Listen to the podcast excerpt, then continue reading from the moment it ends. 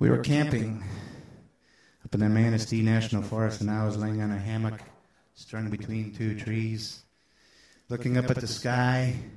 And up in the sky, I saw this vision. And so I ran to the van and got my little tape recorder and wrote this song.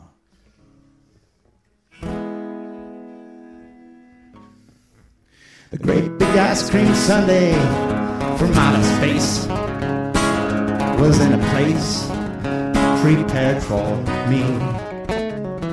The great big ice cream sundae from outer space. I stuffed my face cause it was free.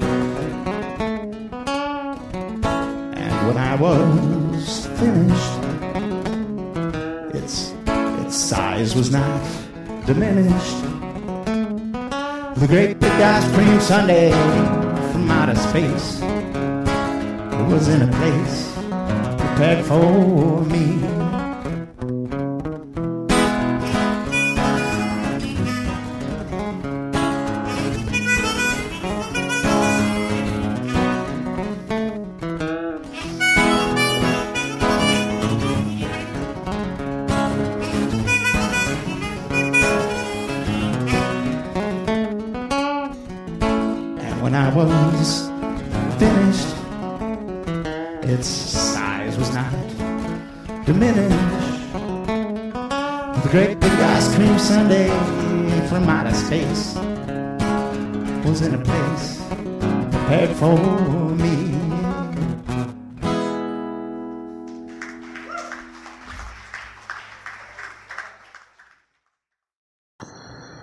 Hey kids, I would like to start today uh, with a bit of vent that has absolutely nothing to do with politics, if that's alright with you, because quite frankly, I'm sick of them again already. Um, this is about hackers. Um, when I was in fourth grade and I was able to make my teacher's uh, computer play The Entertainer by Scott Joplin, that was pretty neat. It's pretty neat when you can get your your computer to do something that no one knew it could do. That's very neat. When you are using your skills to break into other other computers that aren't yours and steal information that isn't yours and spreading it around and putting it up for sale and so forth for nefarious purposes, it repulses me to put it nicely. Twice this week, I've had to change my password across the board, uh, and I I had a pretty fantastic password, mind you, but it wasn't my security that was the problem. It was idiotic uh, websites and apps that didn't want to get with the program. Billionaires, billionaires have crappy security on their apps and on their website. And so my information got leaked, as did millions of others. A billionaire screwed up his own website and app by not having the proper uh, security on it. And so I have to change 30 plus passwords. And you say, why don't you use a different one for each one? Do, do you think I want to spend that much time coming up with 30 different passwords and memorizing what 30 different passwords are? And then, of course, of course, uh, each of these sites has specific guidelines for what what you're allowed to put in there and what you're not. Oh, some insist that you put special characters, but others insist that you don't put special characters. Some want, want you to capitalize, and others, if you specifically capitalize, you always have to specifically capitalize. Some want numbers, others can't ta- take numbers. Some, believe it or not, I have learned don't like it if you use foul language in your password. I won't say what website and I won't say what foul language, but once you create 30 different passwords for 30 different websites, yeah, you tend to get a little frustrated, especially when I have to go through my own two factor, um, uh, uh, my, my own two factor system to, uh, to change the password.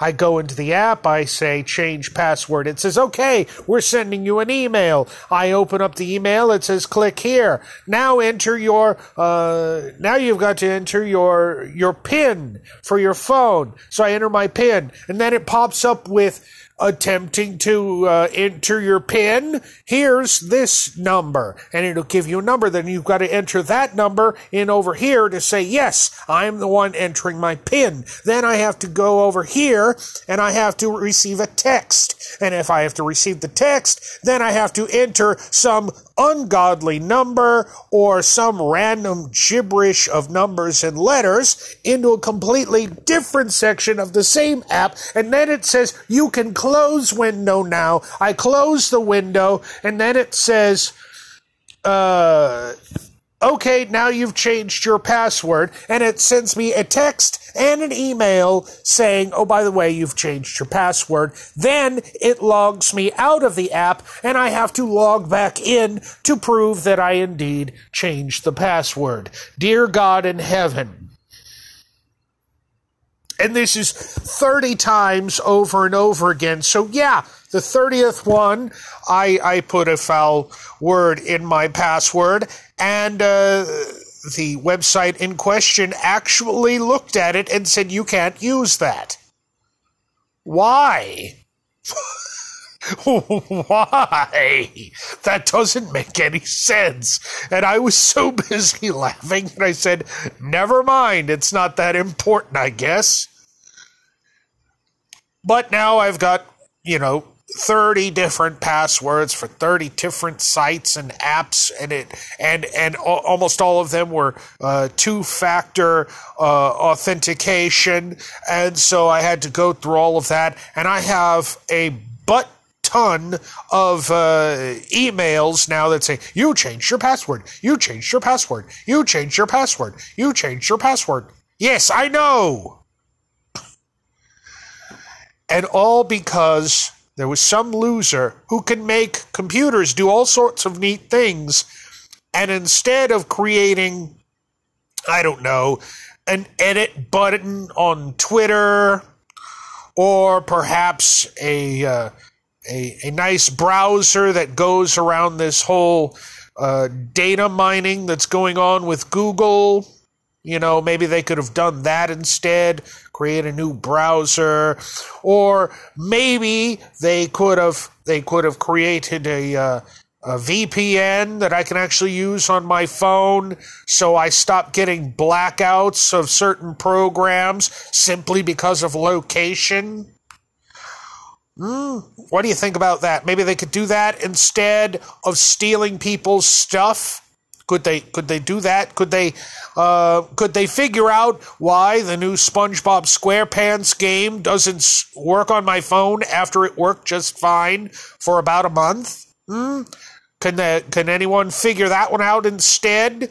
Is uh, maybe that's an option that they have? Maybe they can figure out why uh, Krista's phone is currently a vegetable and uh, keeps shutting down. Maybe that maybe that's something they could do instead of stealing people's information and posting it on the dark web. It's not cool. It's not cool at all. As a matter of fact, I giggle because the last hacker I knowingly liked at all was uh, in the movie Jurassic Park. And I don't mean Wayne Knight's character. I'm talking about the little girl who hacked into Jurassic Park's uh, computer system to save the day. Pretty much every hacker ever since can kiss my rear end. They want to steal people's information, post it on websites, post it for sale, use it for ransom. It's it's unacceptable. If you if you're that intelligent, for the love of God, do something wonderful for yourself and for humanity. The the human race isn't worth a doodah anymore, and we uh, to the point that many of us are actually hoping that NASA does not succeed in stopping the asteroid that is currently headed toward Earth. So maybe, just maybe, instead of hacking everybody's uh, stuff, shutting down several apps, uh, causing every app I turn on yesterday, it was, oh, this app was hacked. You may want to cha- change your password immediately. That's not what I want to hear when I'm tuning in to listen to some music, okay? It really shouldn't be the case. Get a life, people. Stop picking on uh, on all the wrong people. If you want to pick on somebody, I can give you a list of people to pick on who are absolute villains.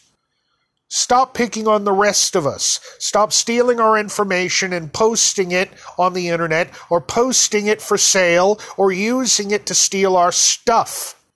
Most of us don't have a lot of stuff. I know I don't have a lot of stuff. So please, please consider behaving yourselves and using your powers for good.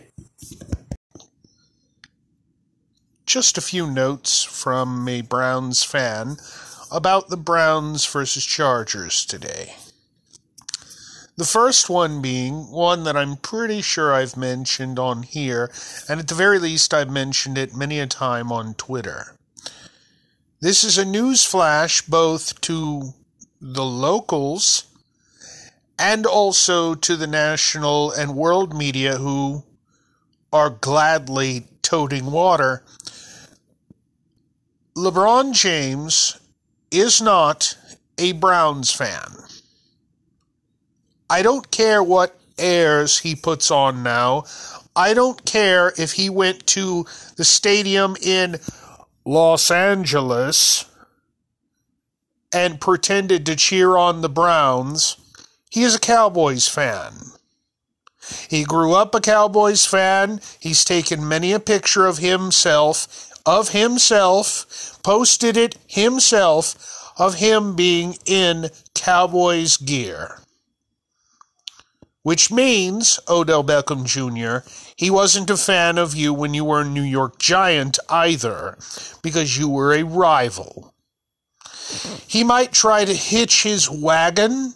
He might try to suddenly hop on board with the Browns now. Uh, but the Browns bandwagon has no room for a traitor. And that has to be made abundantly clear by Baker, by uh, Myles Garrett, anyone that he tries to kiss uh, up to at this point. He wants free tickets and he wants free camera time. I guarantee you he wants to be comped. I guarantee you he wants the Cleveland Browns to kiss his rear end and give him all sorts of free crap and free perks and allow him to come hang out in the locker room and sh- and probably show up during the uh, championship rounds and so on. Uh, he, he wants first dibs on Super Bowl seats when that happens. The answer needs to be an emphatic no. He chose to be a Cowboys fan, and now he's trying to come back because the Browns are really good. I'm not even talking about today's game yet. I'm talking about period. The Browns have gotten infinitely better than they've been since Bernie Kosar was forced out of town by that cheating hack, Bill Belichick, and his buddy, uh, Michael Lombardi. This is the best they've been since Bernie was forced out. And all of a sudden, here's LeBron. Hey, look at me, everybody. I'm a Browns fan. He goes to he goes and lies directly to the Manning brothers. Oh yes, I've always been a Browns fan. And there are certain people in this town who are so desperate to continue to hitch their wagon to him Oh, yes. Oh, he's always been a Browns fan. Even though he himself posted the evidence to the contrary. It wasn't that we photoshopped him. It wasn't that somebody snuck a photo of him. It was he proudly took the photos of him in Cowboys gear and posted it. And, for that matter, memo to Paul Dolan and the Cleveland Guardians. He's not a Guardians fan. He wasn't an Indians fan. He sat in Jacobs Field when the the Indians were playing against the Yankees, and that piece of garbage wore Yankees gear and held up his Yankees cap proudly in the middle of Jacobs Field when we were playing against the Yankees. He is not a Guardians fan. He is not an Indians fan. He is not a Guardians fan.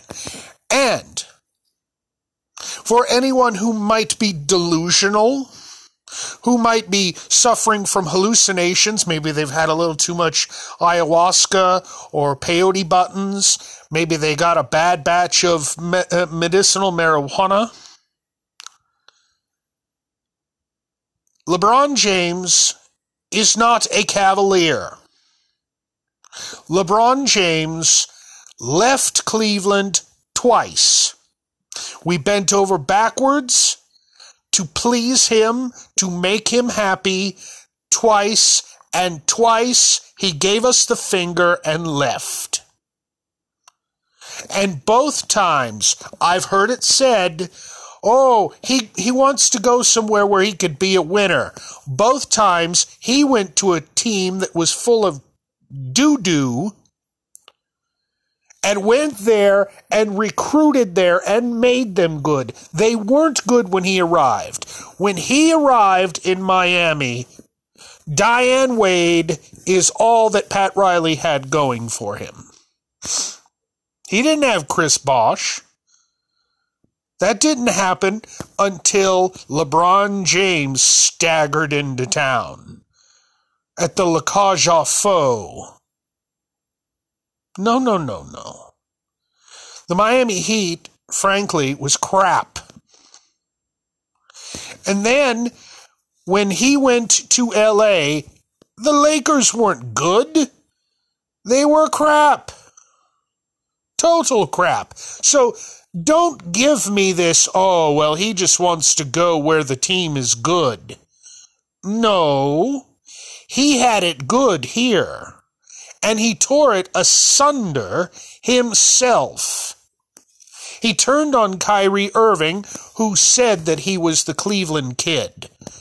Don't blame me. That's what came out of Kyrie Irving's mouth. That he was a Cleveland kid. He was happy to be here. He was happy to lead the Cavaliers. Until that bag of bones showed up. Some of you hate Kevin Love. Ironic, isn't it, that the exact same championship team that you want to herald LeBron James for, Kevin Love was there. So was Kyrie Irving, but you have no respect for either one of them. The only reason Kevin Love was here to begin with was because we traded Andrew Wiggins to acquire him. And are you ready for some even more uh, twisted information that you forgot you know? Right now, we would kiss the air. I cleaned that up in mid sentence. We would kiss something rather graphic to have Andrew Wiggins playing for the Cavs, now wouldn't we? Oh, I've heard it. I've seen it. Hey, do you think we can trade Kevin Love and, and get uh, Andrew Wiggins back? We'd love to have him on this team, wouldn't we? But we got rid of him because we thought, well, if Kevin Love is here, it'll surely make LeBron James happy.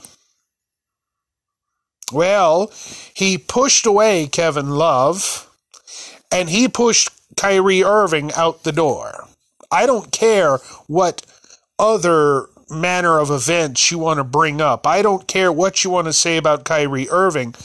I happen to like the kid. I liked him uh, as a player when he was here. I appreciated his effort. I appreciated that he was on that championship team just as much. And there are certain things about him, although I disagree with the whole flat earth thing, there are things about him, his personal life, that I admittedly agree to as well. Put that in your pipe and smoke it. But the the main quarrels I have with LeBron James leaving the second time is after he chased away Kyrie Irving. After we've traded away Andrew Wiggins to bring in Kevin Love just to pacify him. He has to screw up the team royally before he makes his BS exit. And uh, if you want to pretend you don't know what I'm talking about, oh, I'll happily go a few rounds with you, and I will just simply state facts. And you can blubber and uh, hem and haw and beat around the bush all you'd like, but you know darn well that I'm 100% right. No GM in their right mind, for any other reason than pleasing LeBron James, no GM in their right mind would bring in Derrick Rose and what was left of Dwyane Wade. Not one bit. The only reason either one of them were brought to this team was for LeBron James. It goes back to Beijing. And again, there are a lot of people who like to pretend they have no idea what I'm talking about. But I remember. I remember well, you know, Bob, uh, they're saying in the locker room they were discussing what it would be like to play together as a team in the NBA. They were going to figure out ways to do it. And the only one who walked out of the locker room and wanted no part of this discussion was Kobe Bryant. Imagine that, died a Laker.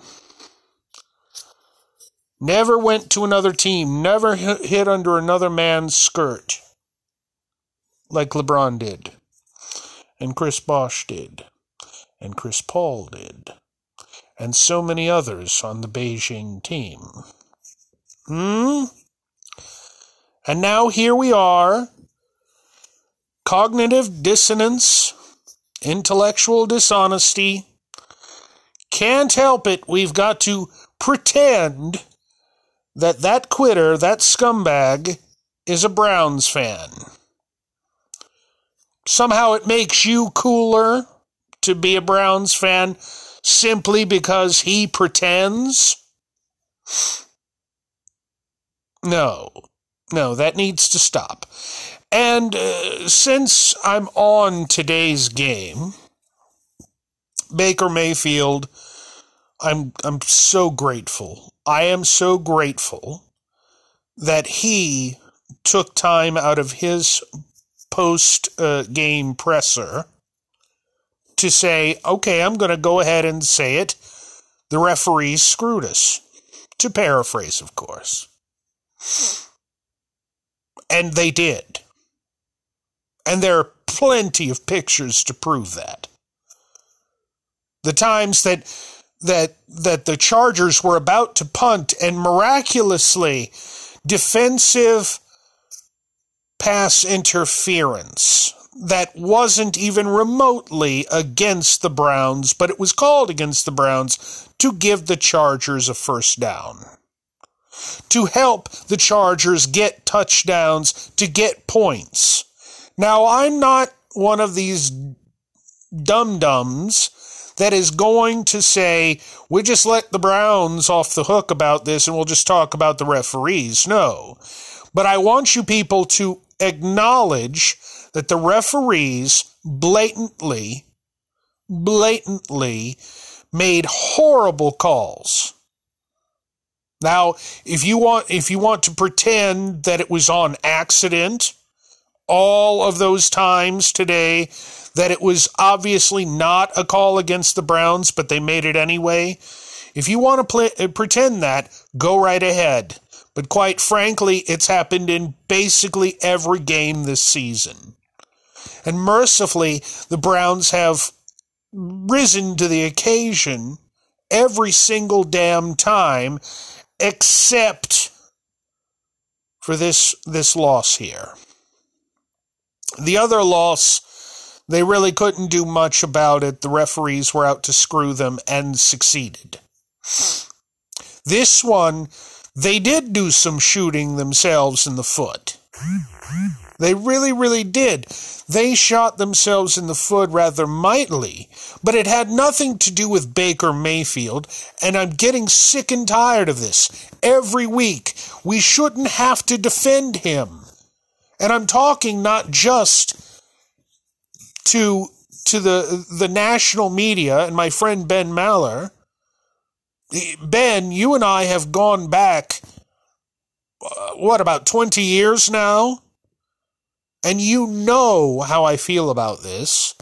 And here you poke me in the eye on the radio and you're you're picking on Baker Mayfield that he is the reason that things have have gone the way they've gone in the two losses. It's all Baker Mayfield's fault. No. And and I'm getting tired of the chorus of, well, he doesn't he doesn't have any rapport with Odell Beckham Jr. They're not allowed to play together most of the time. They finally get they finally get together where they're both playing and uh, oh, oh, Oh, I I, I need to bring this up as well. Uh, notice that it was Odell Beckham Jr. who said, "Oh, really? I've had the exact same injury that Baker's dealing with for ten years." So you can take that little, you can take that little. Uh, that little storyline that they, they were trying to push. Well, we need to get rid of Baker now. He's got that injury. And Odell Beckham Jr. says, I've had it for 10 years. Yeah, it hurts once in a while, but you can still play. Clearly, I have. Uh oh. And Baker did not look bad at all today. It's not his fault. What happened today was not his fault. Where does the majority of it lie? Now, of course, I'm going to say the majority of it has to do with injury, believe it or not. Um, the offensive line, I, I'm grateful that that the offensive line held up the way it held up. I am, but um, you can't you can't lose Conklin and Wills and expect that they run the exact same plays that they would run with Wills and Conklin in there. But the defense, oh, how many injuries can you take? Uh, I think, honestly, uh, Jadeveon Clowney being there really cramped our style. And I, I, I never thought that in a million years that that would be the case. But this defense today was awful dreadfully awful. And yes, I am saying that it reflects on the Chargers being horribly overrated, and yet they managed to win. That's how bad the defense played today. The, the Chargers are horribly overrated. And yet somehow they managed to beat us. And a great deal of it had to do with the referees, of course and and uh, the injuries had quite a bit to do with it. But that defense, ugh, ugh, gross. They gave up so many points. I mean, uh, Baker between Baker and and Chubb and Hunt, primarily those three. Uh, in Njoku, the chief, my gracious. Uh, the chief got loose on that one, didn't he? Um, but uh, the offense puts up so many points, and yet they still lose because the defense couldn't stop a runny nose with a box of Kleenex. It it was depressingly sad. I I literally came home from from watching the end of the game and was sad, depressed for a moment because of how poorly things went. And of course, I'm angry at the referees. Of course, I am. And of course, I'm d- disappointed that the, the offensive line got so torn up and and and Jadeveon Clowney wasn't out there. And you know, we we didn't have Newsome. We you know, several players were out on that defense. So I understand that was a major part of it. But for goodness sake, I mean they they that defense just I have no idea what happened. This is the same defense that was dominant. Dominant. And and here uh, against the Chargers they just sucked. They were pedestrian. How my uh, I have them in fantasy football. I will. I full disclosure. I have them. I have the Browns defense. How they gave me so many points, I don't understand. I looked. I looked at at the end stat line, and I saw that the the number of points they gave me in fantasy football, and I said, with how many points they gave up, how many touchdowns they gave up, how many yards they gave up um, you know, so many different aspects of the game in which the Browns defense was piss poor today, and yet I got quite a quite a, a, a hefty sum in fantasy football. I still don't know how that happened. I'm not going to argue with it, uh, but but I, in all reality, my goodness, my goodness, did they play poorly? And they're going to have to recover. We're going to have to get Jadeveon Clowney back out there. I hope Greg Newsome and uh, start getting that team back on the field. Uh, I don't know what we're going to do about the offensive line. Um, for some reason, my man Jarvis Courtney can't uh, get a return phone call. But at this point, I would consider bringing him in. Um, I mean, uh, you've got Hance and Hudson, and they both performed admirably. I mean, uh, it wasn't like uh, wasn't like a couple of weeks ago when Baker was getting creamed, sack after sack after sack after sack. But um, you're going to have to think of something because if somebody else somebody else goes down I don't know who you have play play the offensive line. I mean, are, are you going to send uh, uh, the fullback A- Andy? Are you going to send Andy out there to have him be the offensive line? You're going to have somebody from the defense, uh, which is pretty depleted itself. You're going to have them swap around to the other side of the ball. You have to you have to come up with some sort of plan. If if something happens and and Conklin uh, can't play, if Wills can't go, I don't know what you do. Uh, honestly, you have to come up with something. And I would suggest calling Jarvis Courtney. Tank is waiting by the phone, I guarantee it. He knows that his time is inevitable. Somebody is going to be calling him. I think that there's a great many of us in the Cleveland area who would be excited to see Tank put on a Browns uniform. Even if it's just to fill in until Wills and Conklin get back, I think a great many of us would be pleased to see him, and I think he would relish the opportunity to perform. But that defense, holy mackerel, uh, so, uh, something might have to be done. You might have to do something uh, to at least make it a, a deeper squad because you are you were missing so many.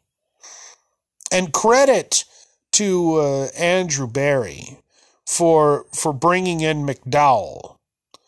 Um, honestly, I was shocked to see uh, McDowell on the Browns at all, but now I'm thrilled. I mean, he was he was one of the really bright spots, and I was petrified seeing that Myles Garrett was hurt for a moment because I was worried we'd lost him. that could have been a problem. But all in all, we're still better than the Steelers. and uh, there's still room to recover, there's still room to improve. I just hope that the NFL, in its infinite wisdom, will instead find themselves for being so piss poor at refereeing, then pick on Baker this week because Baker whether you like it or not, was right. So, we have a bit of a mystery on our hands, and, uh, well, I wouldn't say it it ranks up there with uh, murder mysteries or you know the the Zodiac killer and uh, him finally being found out after all these years. Uh, you can go ahead and look up the information on that yourself. This this took place at work. Now, mind you, I work in a factory. I never really say where I work, and I don't want to. I don't want to get myself or anyone else in trouble, and I certainly don't want to be bothered at work or anything stupid like that. But I will say that I work in a very loud factory. Now, not as loud as the other end of the building. My end of the building is pretty quiet generally. But uh, the other day we had twice as many machines as normal going. We had uh, we had both grinders going, so that's incredibly loud. We had uh, three forklifts buzzing in and out. We had delivery trucks making deliveries. We had uh, bosses shouting to one another. And yet, over all of that, we, we are wearing uh, ear protection.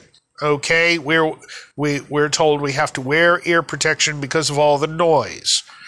So I have earmuffs on. They basically look like old school radio headphones, big cans, uh, and they uh, they muffle pretty much anything.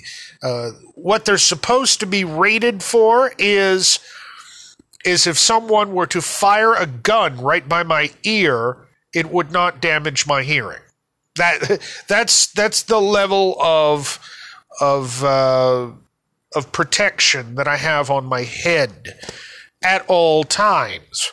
And so over all of that noise and the ear protection, I hear as clear as day, loud and clear, calliope music from a carousel.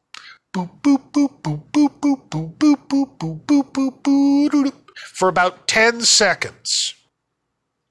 Now, I have I have the ability uh, the gift is as it were to hear things that sometimes others don't. I understand that. This is one of those times in which someone else heard it. Now, there are two two machines with two people working at them in between us and the other person who heard it. She was four machines away. Uh, and then over on this end, there were two more people working who didn't hear it. The bosses didn't hear it. The office people didn't hear it. The people in the warehouse didn't hear it. But yet, I hear it, and someone four machines away heard it, and uh, we cannot explain where it came from. Now, to clarify, if someone comes up to speak to me, they have to be shouting or I'm going to have to take my earmuffs off because otherwise I'm not going to understand a word they say. If I turn my uh, radio on, and I have three or four different apps for radio and a couple for podcasting on my phone. If I were to turn one of those on and turn it all the way up, and I were to uh, connect my Bluetooth speaker and turn it all the way up, I would barely, barely hear anything if I only had the earplugs in, not these earmuffs. Earmuffs, I hear doodly squat. If I had the earplugs in, which I didn't, I would barely hear music. If I held the speaker up to my face like a pair of binoculars, and meanwhile I only had the earplugs in, I might hear half a song, uh, the other half lost in the noise. Okay, that's how noisy it is in there, and that's how virtually impossible it is to hear music in there. So, not only did I hear it loud and clear, someone four machines away heard it loud and clear, and no one else. How did this happen? Well, let me add that the closest large carousel, again, not talking about one of those ones with three horses that goes in a circle at the uh, uh, Kmart for a nickel. You know, you put put a nickel in there and it goes around in a little circle. No, no, no. No, the the closest large carousel is uh, about 30 minutes away, and that's if that mall did not close. Otherwise, 45 minutes away easily.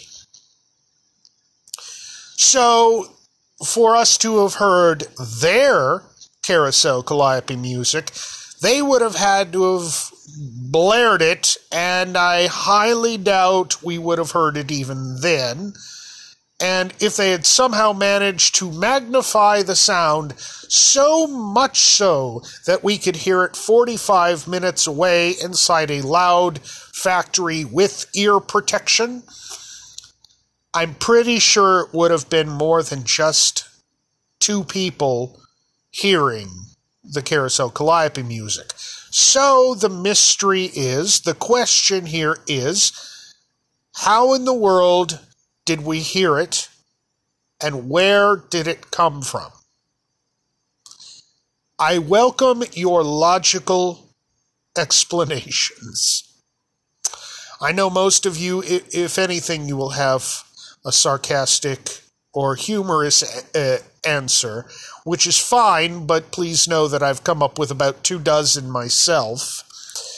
Uh, I'm trying to get a logical explanation for why Myself and one coworker, four machines away, managed to hear Carousel Calliope music as though we were on the Carousel Calliope. Like, or like we were sitting on the carousel listening to the Calliope, is what I mean. So please do, if you have any information, uh, at Skip Does It on uh, Twitter and give me a shout. Uh, or if you are on Anchor and you are looking at this site, you can leave me a voicemail and you can regale me with the tale on voicemail and I will play it right here on the show. And I will say, oh, this person is of grand wisdom and knowledge. They have sorted out the mystery that I can't. So, if you happen to have any information, any explanation for why I would hear Carousel Calliope music where it does not exist and it can't possibly be heard, I would love to know. Today I was watching Twitch, and um, I don't know if you watch Twitch, I don't know if you pay any attention to it. You might be aware of it and just discount it as being unimportant, and that's fine. Um, but there are people who watch uh, streamers who play role playing games. In one uh, uh, particular genre, there's it's called No Pixel. It's ultimately a form of Grand Theft Auto 5 uh, where the single player mode has been modified into a multiplayer uh, role playing open world kind of experience. And uh, improvisational type people and role players. So, very much up my alley if I ever had a computer, but. Uh, you know, people of of talent, people of mind, uh, at least some of them. Uh, but uh, streamers come and they play this this uh, game, and they create characters from the ground up. They actually create their appearance, what they're wearing, their voice, their backstory, and uh, they live out this life. And people tune in, in many cases, six, seven nights a week, and they watch these characters live their lives. And a a true actor, a true improvisational performer, a true role player, puts their heart and their soul, their true selves into their character. It might not be immediately perceptible to everyone, but to people who who sit and they watch these things for hours on end, um, because it's like their TV show. It's their, uh, as my mom would say, their stories. Okay. They become attached. And I've heard, well, it's just a game or it's just a character, it's a work of fiction. But the, to people who watch these things regularly, they become not attached so much to the character that the character is an idea the character is a mask the character is a costume if you will people who watch like me become attached to the heart and soul and the mind that lies beneath the character. What what this improvisational person is tapping into to create this character and bring them to life that is what you are falling in love with. That is what you are becoming attached to and today a streamer a well-known streamer killed off a beloved character. I don't think he realized just how beloved the character was until he saw the reaction of so many, both fellow players and people who are just simply watching a stream. To so many today, it was abundantly clear that it wasn't just a game, it wasn't just a character, just a work of fiction. It was real. And that's because the streamer involved had poured his heart and soul, had used the corners of his mind that he rarely shared with anyone to create a character, and it resonated in truth with people in reality with people. They weren't attached to the character. If the character had never existed, life would spin on. It wasn't the character, it was the heart and soul, the mind that they, they had become accustomed to to seeing and hearing and feeling. and it uh, it devastated a lot of people. People are literally mourning. They're crying. They are upset. They are beside themselves. And the streamer, even the streamer, was reportedly surprised. And there are people who say, I, I don't understand. The streamer isn't dead. Well, no. No, the streamer's not dead. But this this beautiful heart and soul that so many had developed an attachment to, had welcomed into their lives, their homes, their hearts. Now that's not available to them.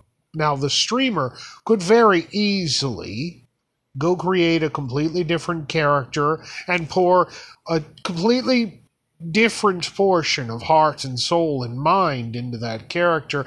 And it could very easily be that this streamer creates a character even more beloved than the one that just died. But ultimately, the character that that was just killed off, that was just uh, permad, as they say, will live on in the minds and hearts of people. And and even though that that character is a work of fiction there's something incredibly real and some of you don't understand perhaps i i could put uh, put this example out there and, and maybe this will resonate with someone have you ever heard a Walking Dead fan say, if Daryl dies, we riot? I can actually understand. From what I've watched of that show, and I admit it's all of a total of a half an hour, I can understand why people are attached to Daryl Dixon. Daryl Dixon is real. Daryl Dixon is cool. Daryl Dixon is something to be loved. Just as this character that died today was. And I was reminded of a dream I had. I was a real young kid at the time. I would say, oh, seven or eight. And I had this bizarre nightmare in which Snoopy died. I loved Snoopy, still do. I still watch Peanuts cartoons and still read the strips and and uh, used to have several Peanuts books. But when I sat up in bed, I was horrified. Snoopy had died. Charlie Brown had killed Snoopy, Old Yeller style. And it took me several days to accept that it was just a nightmare. But it continues to linger in the back of my mind on days like this. Why was I so upset about Snoopy? because Charles Schulz had poured his heart and soul and mind into his, into his characters. They weren't just drawings on a page or characters put up on a screen, on a TV screen, a couple of times a year. He was making a heart to heart, mind to mind, soul to soul connection. and it was it was a nightmare. It was a true nightmare that a character that that bit of Charles Schulz had passed on. Charles Schulz hadn't died. In fact, at that age, I had no idea who Charles Schulz was. To me, Snoopy was the real thing. And so I guess when when I see this going on and people are reacting even on Twitter and Facebook away from Twitch, where people might not have any idea what the hell they're talking about. The the idea that it's simply a work of fiction, just a game, misses the point entirely. And I think it speaks to something that has been bantered about quite a bit lately. They say, well, there are certain characters and certain types of characters that get a lot of viewers, a lot of subscribers on Twitch. And those are are criminals and and horrible horrible characters. And there are certain parts of those streamers' hearts and souls and minds being poured into these things, and it's resonating with a certain portion of the viewers. I wonder when one of those characters should happen to finally fall to the quote unquote perma death. I wonder if we'll see the same reaction. Or will it be a relief? Will certain viewers mourn the loss of such characters that that make it seem like just a game? Or will they simply just shrug and say, oh well, one less thing to pay attention to? I just wonder these things as I lie awake at night unable to sleep. What do you think? Is there a fictional character you've become so attached to that when that character dies, you will mourn as though it were a true member of your family? And if so, why do you think that'll that'll occur? Why do you think you're going to mourn a fictional character? I would love your responses. You know, today at lunch, um, I did something incredibly bizarre, and I wonder if any of you have done this before. Um, I had my food for for lunch in the microwave and the timer went off. And rather than pulling out a thermometer or, you know, feeling it or tasting it, trying to understand, I, I simply stuck my head in and smelled the air inside the microwave. And when I smelled the food, I said, Yep, smells hot enough. Took it out, closed the microwave, didn't question it, just began to eat it. It couldn't have been, it may have not been right at all. I said, I, I can't believe I said this. I said, Yep, smells hot enough to me. Have you ever done that? Why? Why is that? Do you think it's um, memories of childhood or something. Um, because when my mom would cook and I would be in the living room and I could smell the food coming from the kitchen, you knew it was time to eat.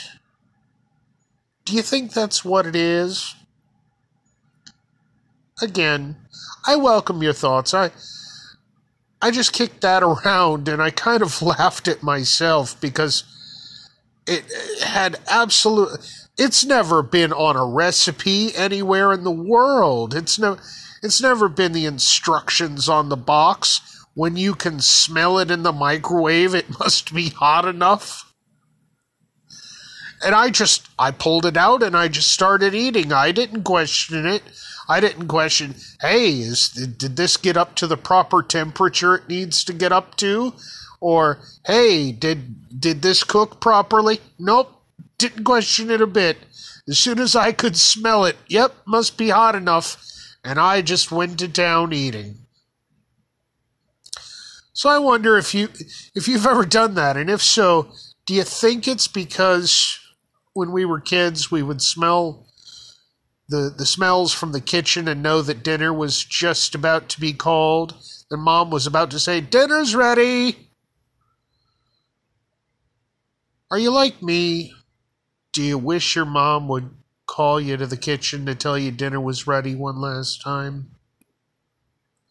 Anyway, one final thought for this rambling evening in which I really didn't have a theme. More, more this was a personal journal entry, like it was originally meant to be, I think. Um,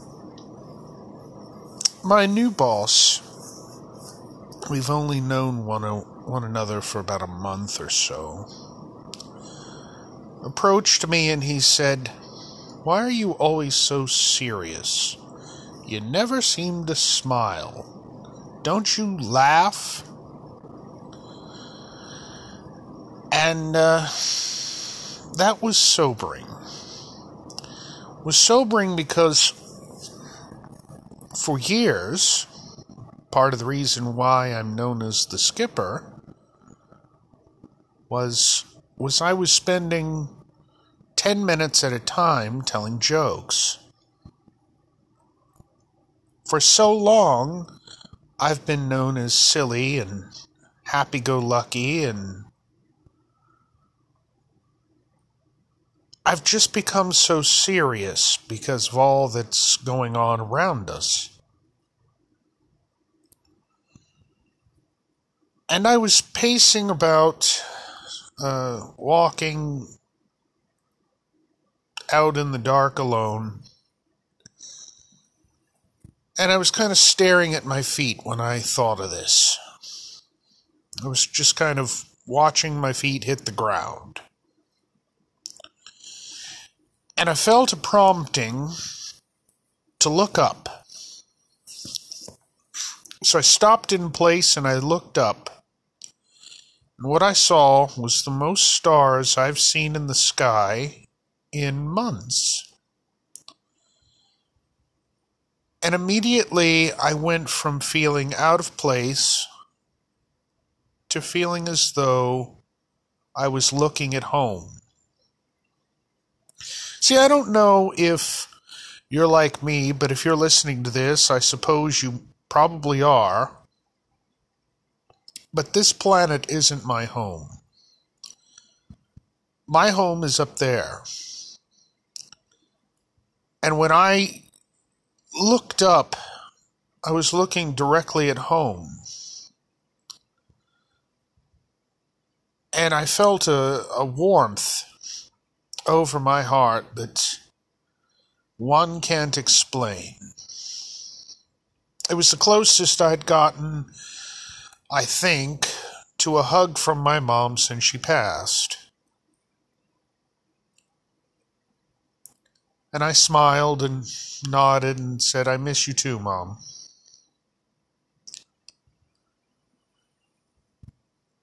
And then I walked on, and I found a darker portion of the street where none of the street lights or porch lights were hitting.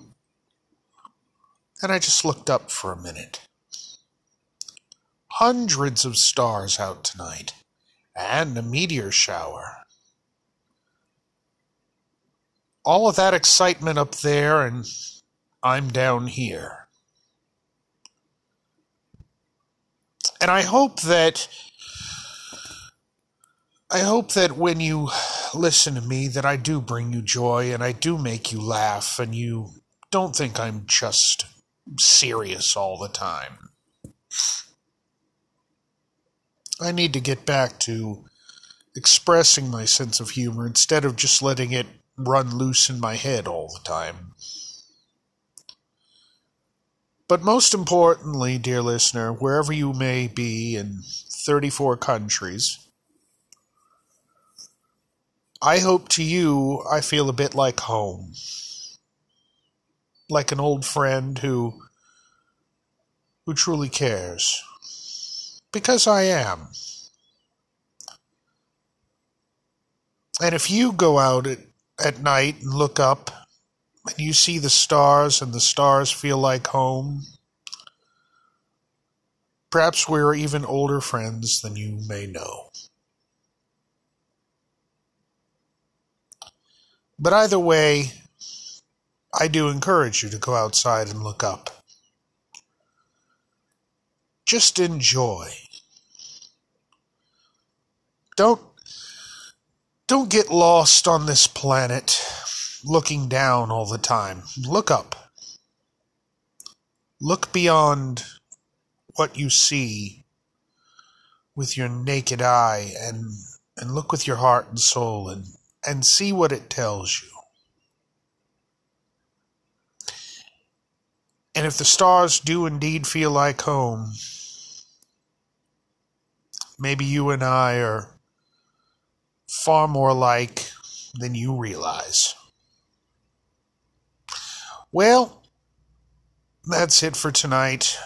I have rambled on incoherently enough. If you're still listening, thank you. If you're a subscriber, and again, 34 countries, thank you so very much. I hope you'll share it with someone else who might want to come along for the journey.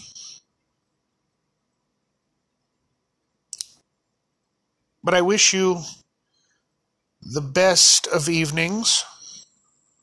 And until next time, good night, sweetheart. I love you, Krista. Good night, sweetheart. Well, it's time to go home. Good night, sweetheart. Well, it's time to go home. I hate to leave you, but I really must say, oh, good night, sweetheart.